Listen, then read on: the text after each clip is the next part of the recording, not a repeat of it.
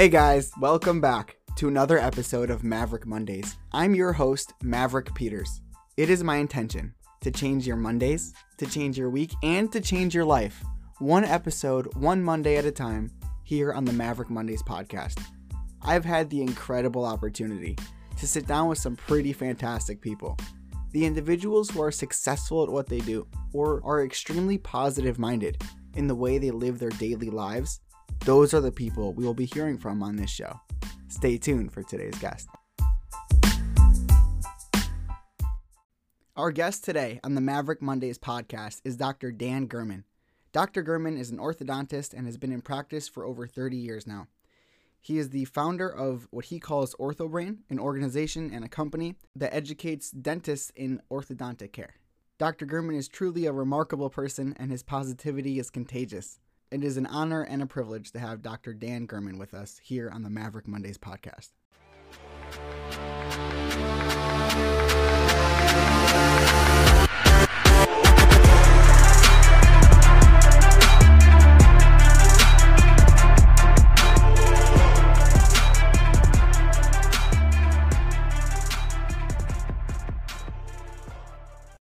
Okay, so I'm here with Dr. Dan Gurman. Doctor, thank you so much. Thank you for coming on the show. It's my pleasure. Very excited to be here. So tell me about yourself. Um, you're an orthodontist.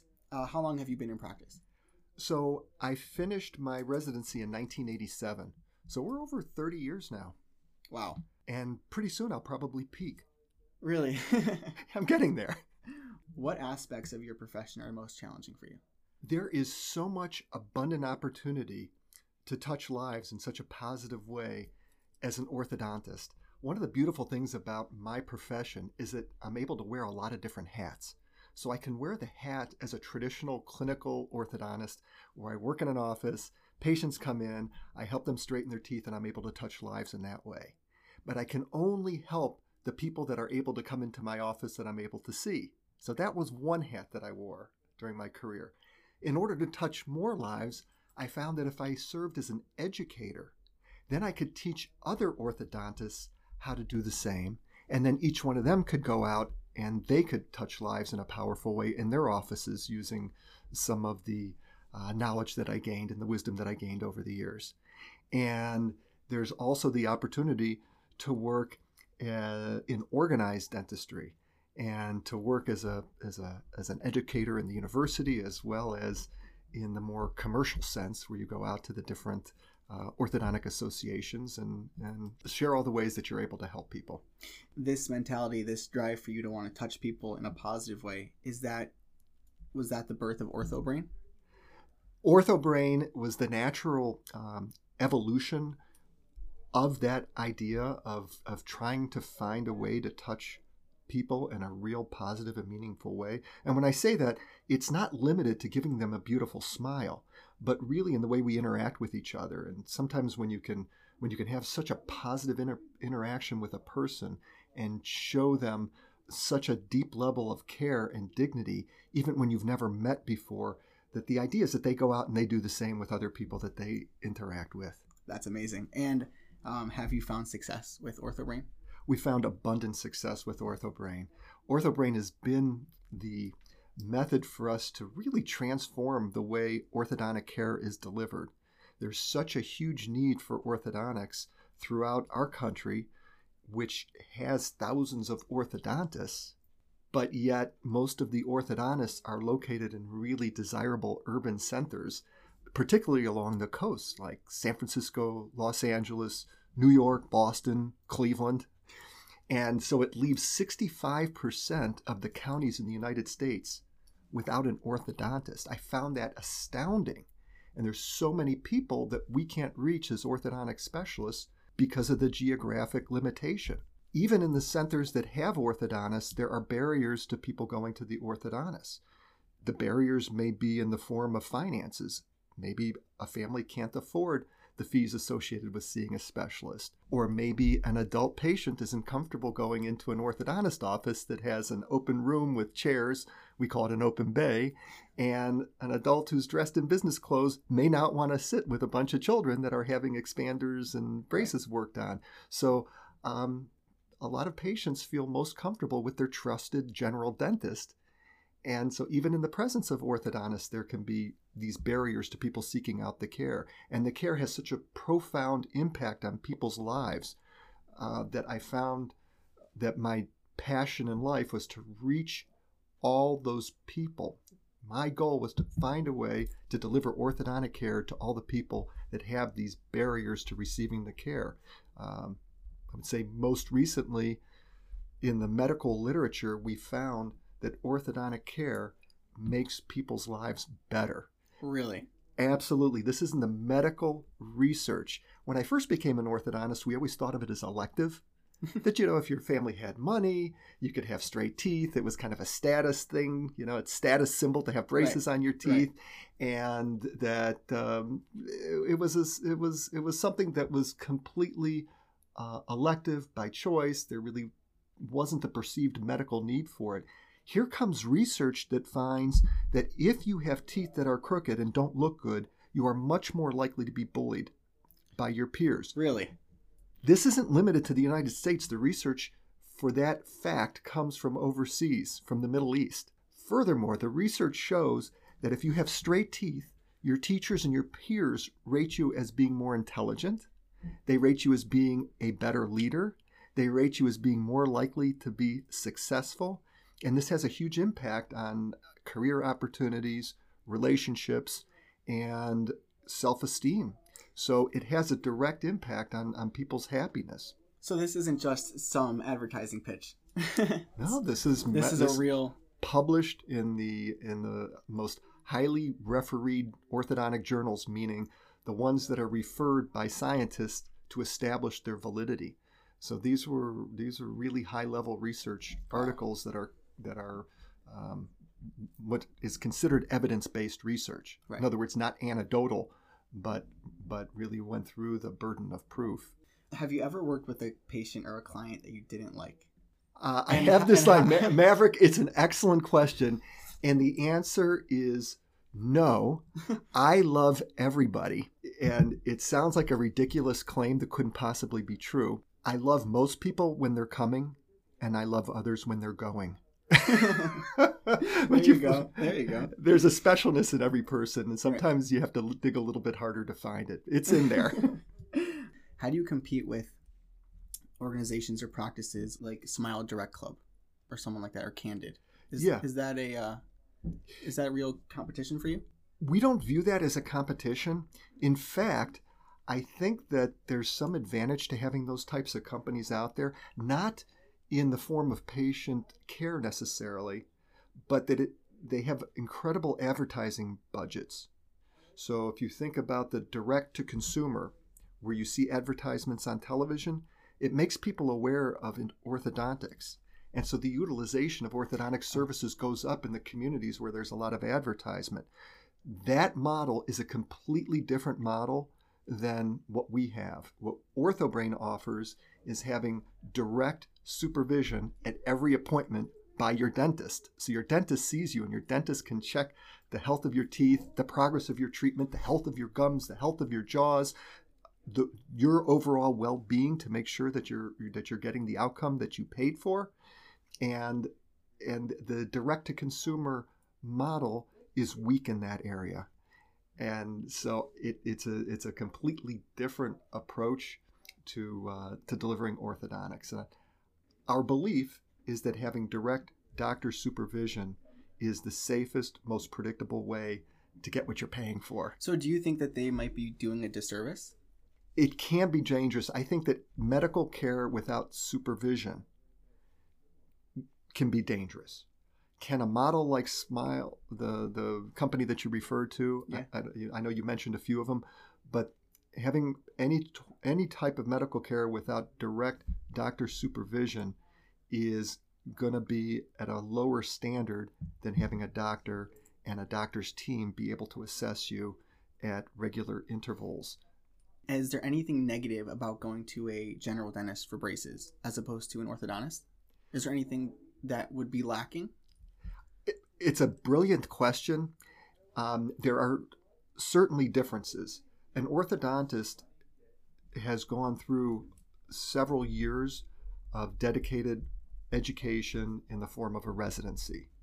And so the knowledge base for orthodontic care is going to be deeper. The general dentist has some advantages over the orthodontist in delivering the care. The advantages would include the ability to have a hygiene team, have a hygienist actually be able to help improve the home care and the health of the teeth and the gums in their office, as well as provide the long term care of the patient in the form of supervision. Sure. So when you finish your orthodontic care, typically you will see the orthodontist for a year or two after you complete the braces or the aligners. And then the orthodontist typically will tell you to call if you need anything. Whereas in the general dentist office, you're typically going in for cleanings every six months to a year. And so you have the benefit of a hygienist checking the health of the gums and the teeth and the retainers, and the dentist checking the bite and making sure that your mouth is healthy. And they have a unique opportunity to see whether or not any revisions need to be made to the retainers, that there are different types of retainers that can have a different level of, say, friendliness to the gums and the teeth. So right. there are different types of retainers that are indicated for, for different types of um, uh, patient uh, conditions. So the general dentist has some advantages over the orthodontist, and OrthoBrain marries the two of them. So the idea is that the OrthoBrain orthodontists use the vast knowledge and experience that they have and share that with the general dentist and helping to direct the general dentist in coming up with the most accurate and thorough diagnosis, meaning identifying all the problems that the patient has, the appropriate treatments, and then supporting the dentist as the dentist is providing those treatments. So, what what orthobrain dentists will say is they, they feel like they have an orthodontist in their hip pocket. As a healthcare provider to so many kids, do overbearing parents get in the way? Uh, the answer to the question is yes, overbearing parents can get in the way. The beautiful thing about the overbearing parent is that they're typically very passionate about the well being of their children or of their loved one who's a patient. So sometimes um, helping them redirect their anxiety in, and convert it into something positive.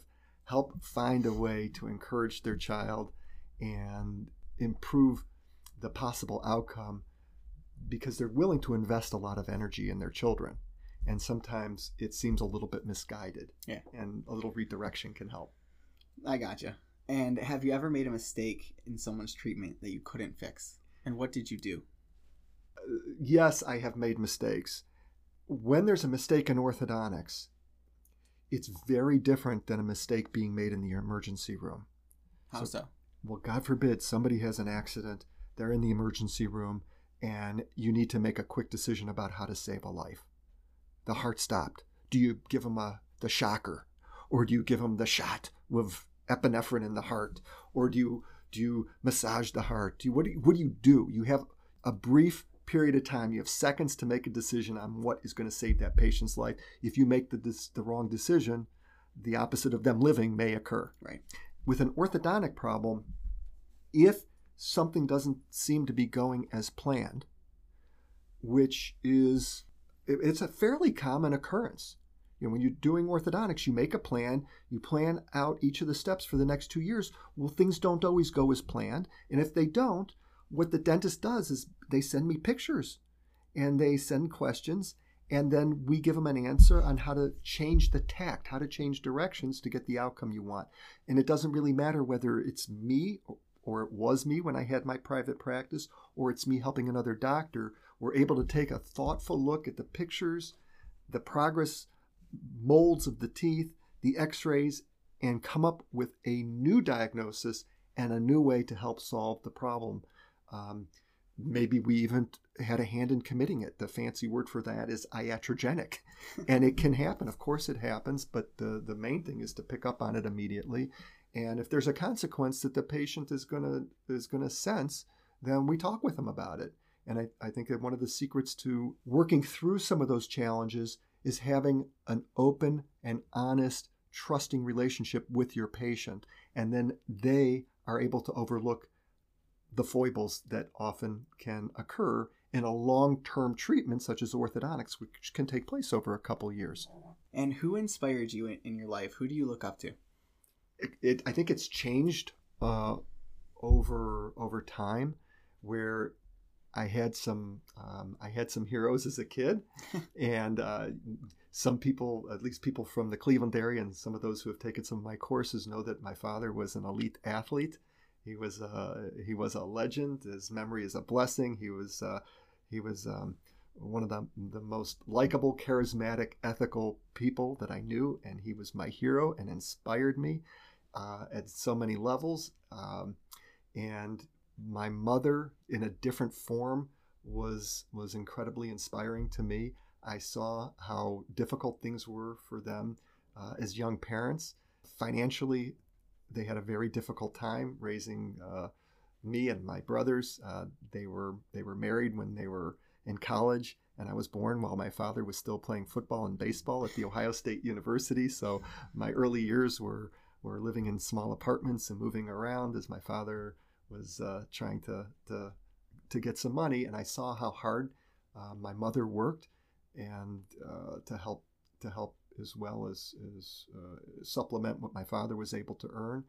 Um, I, I admired him for all that hard work and how they they they put the needs of the children ahead of their own, and so they inspired me. And I met some of the athletes that my father uh, introduced me to, and some of them I found really really motivating.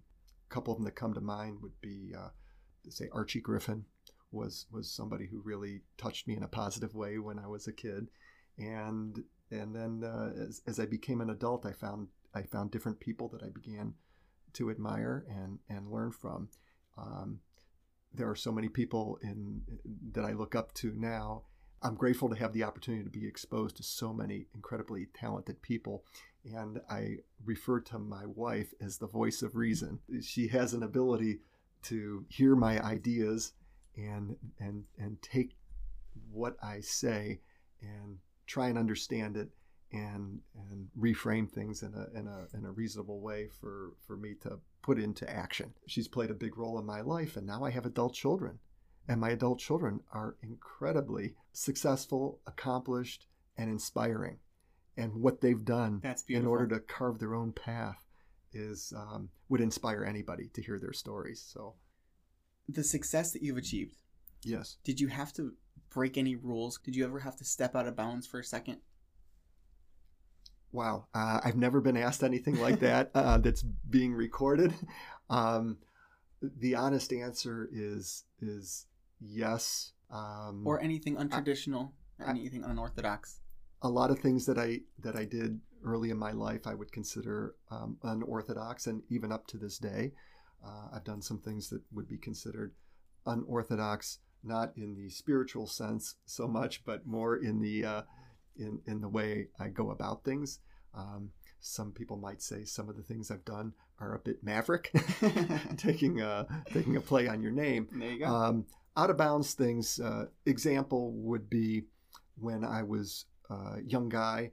I lived on my own um, in Cleveland, in East Cleveland, and had a had some financial challenges and and I really didn't have a way to pay for college. So essentially ran out of money while I was after my first year of college and didn't have a way to pay tuition. Yeah.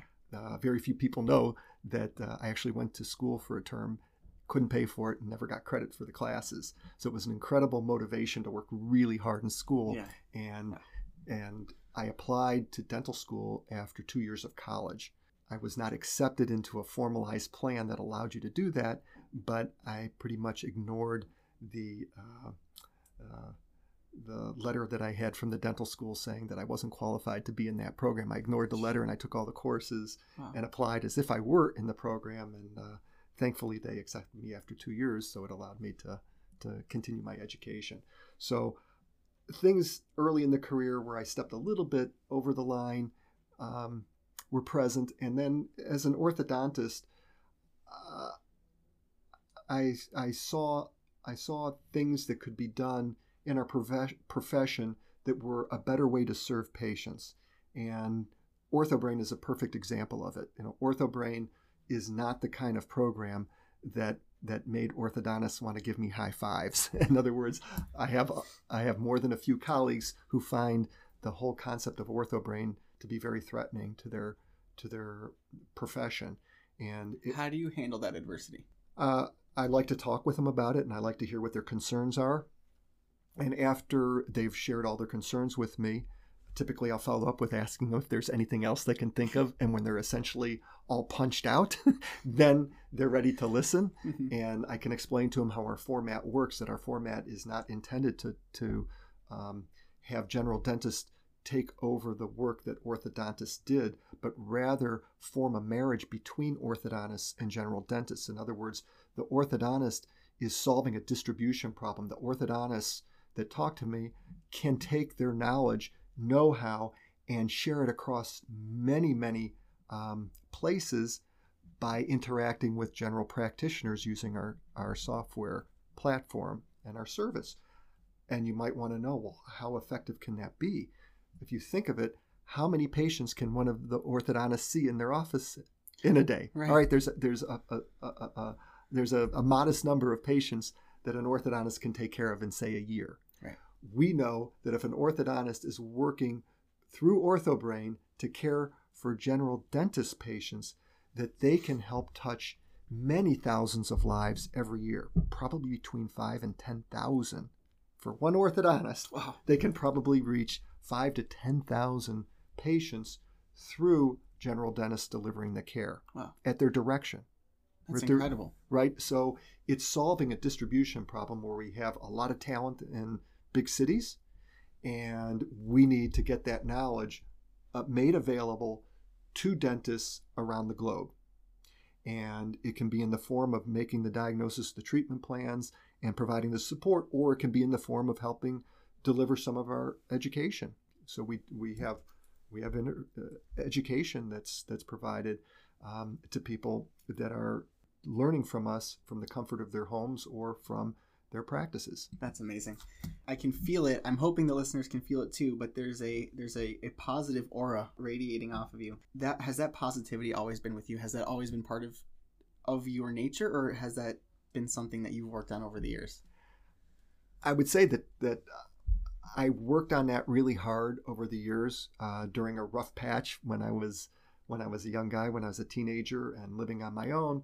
I had some some challenging jobs in some in some difficult places in the city, and I had read a book called um, uh, that referenced this this special seat called "Sitting in the Catbird Seat." It's a short story that I read, and when you're sitting in the catbird seat, you have a picture of where you're going, and that you're not going to be in the same place that you are.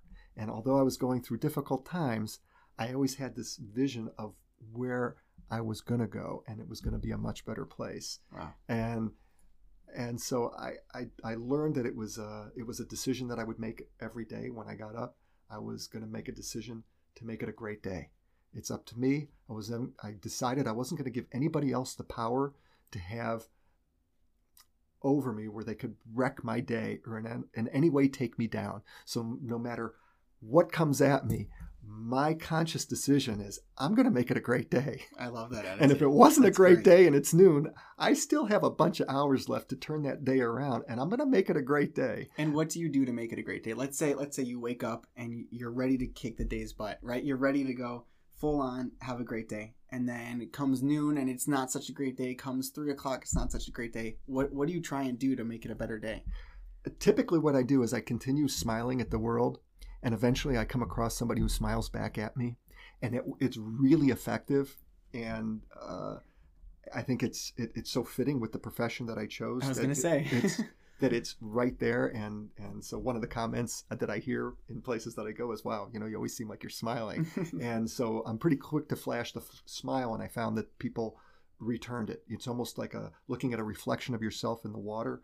Whatever you portray tends to be reflected back at you. Now, having said that, things sometimes you feel like there's piling on going on and sure. and the and the rough start to the day sometimes seems like it's just getting more and more rough and i have a little file that i keep and it's of really positive things that people will will say to me really and i can reference that and i'll look at that uh, it used to be in the form of written cards so patients uh-huh. and and other people I'd come in contact with. Maybe they send me a note after I gave them a course and say, "Wow, that was the best course I went to. I was great. I learned a lot. This was really fun." And and I'll open those up and I, I'd look at them. And now a lot of them are electronic, so I have a little file. That's and, amazing. And so I share those with my team, and, and I call those wins. Yeah. So when I get a win, sometimes I'll, I'll put it in a special folder, and everybody on our OrthoBrain team can look at it and celebrate the win together, and, and continue to elevate each other. So those are those are some of the strategies. If all else fails, the people who are closest with me will tell me to go take a run. they'll say, "Go take a run and go run an extra mile today." That's and, great. And that's code for hey, come back with a bigger smile. right. Um, so I, I hate to go backwards. We were just talking about how positive you are. Um, if you're you know if you're comfortable with it, I'd love to talk about a mishap that you had years and Right. years ago with your hands. What happened and how did you overcome that? Well, it seemed like life was going really, really well. Uh, my practice was thriving, and uh, I was meeting a lot of the personal goals that I had set uh, on many different levels.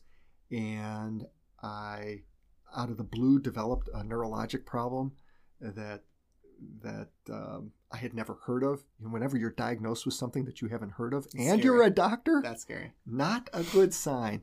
So uh, it it it really was um, a monkey wrench in in my life and in the life of my family. It turned everything upside down in an instant. Um, involved going to the hospital multiple ti- multiple times a week for some really unpleasant treatments, and ultimately ended up in having some complex uh, neurosurgery um, that affected my my dominant hand, which was my right hand. So people in Dayton, where I practiced, knew that I had a problem. They could see the sling and the cast, and and they knew that I had a problem. But um, uh, most people that know me, this will be the first time they, they have any idea that I have this neurologic problem.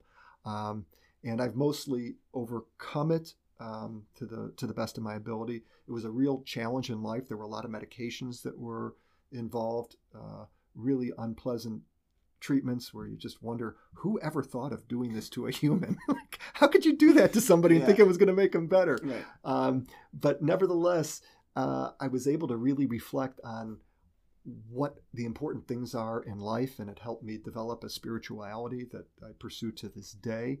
And I learned to reframe what was going on in my life. That that everybody has hurdles, everybody you know has a story, and what am I going to do with this? Instead of focusing on the things that I couldn't do as a result of this problem in my in my hand and in my body, I focused on the other 10,000 things that I could do.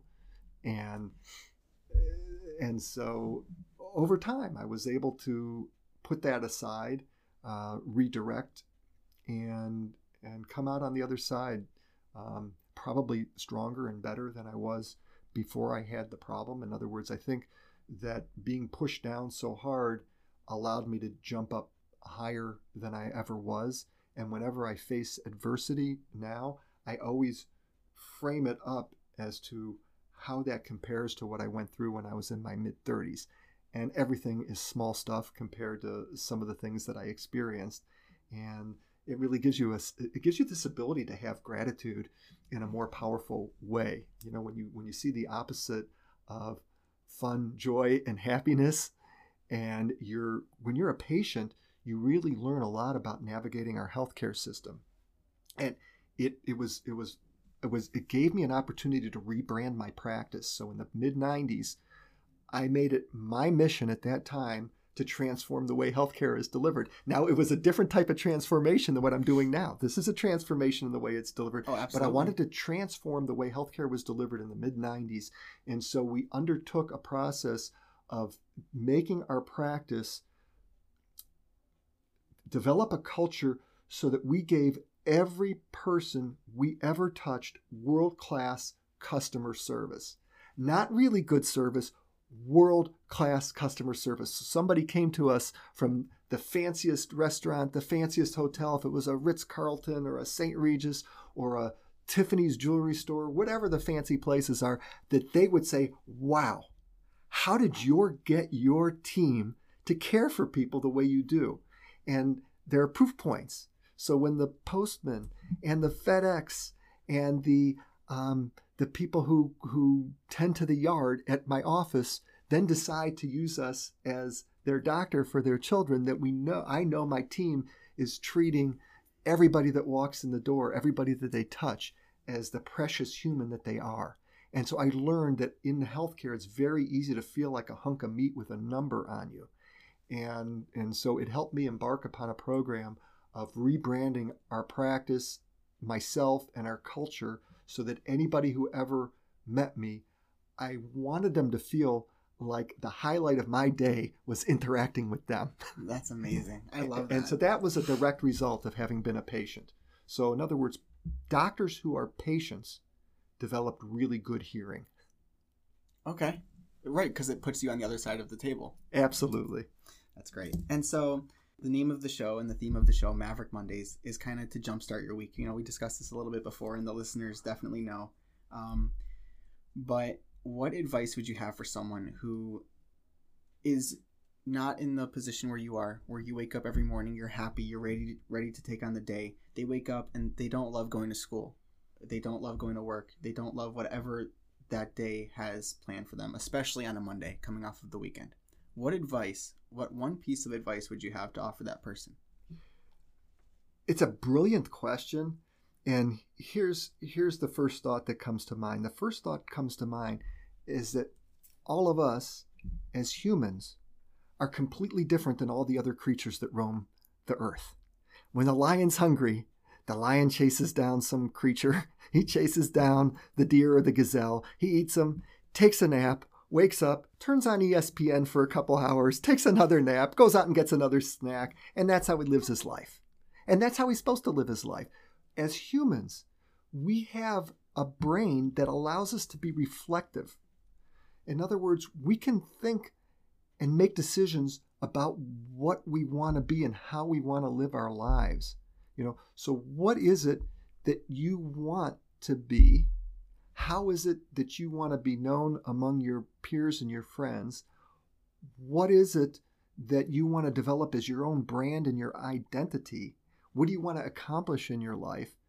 And once you I can you can identify it what it is that you want to be, why then you've got an address and you have something to work for. And then if you can start focusing your energy on becoming what you want to be, then I think a lot of the static of life starts to, to, to, to leave. It's out of the picture. If you can put the blinders on and focus on what's really important in life to you, and it's going to be different for each person, then all the other stuff is just noise that gets in your way. And so it's it's a passionate pursuit of what you want to be. And each one of us has different talents and different abilities and different things that we enjoy doing. And we have the we have the ability in in in this time and in our country to choose what we'd like to do and what we'd like to be and then pursue that with passion, determination, and interacting with everybody along the way in in a manner that they that those people realize that you recognize them as being precious uh, folks that you that you that you want to treat with dignity and really we're supposed to love each other dr dan gurman thank you so much is there anything you'd like to add or share with the audience before we conclude this episode i'd like to congratulate you on an amazing concept and I, I, find that the interviews are, are, are inspiring and uh, learn a lot from everybody you've spoken with. I think you you covered everything really well with the with the excellent questions. Thank you so much, Doctor. Thank you so much for taking the time. It really means a lot to me. Thank you. It's my pleasure.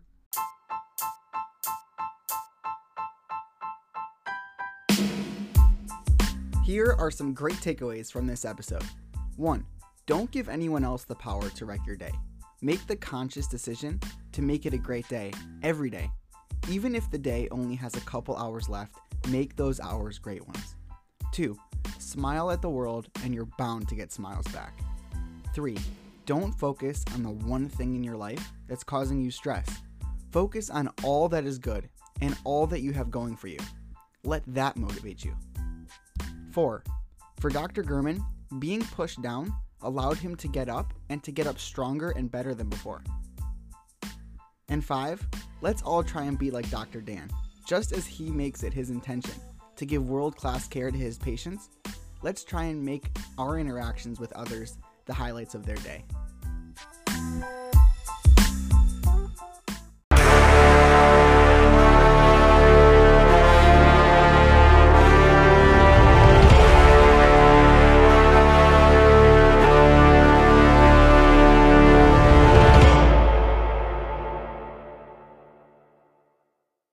Real quick, before you go, if you happen to be listening to this episode on an iPhone or Apple product, please be sure to leave a kind review on iTunes or the Apple Podcast app. Otherwise, be sure to check out more at www.mvpodcasting.com.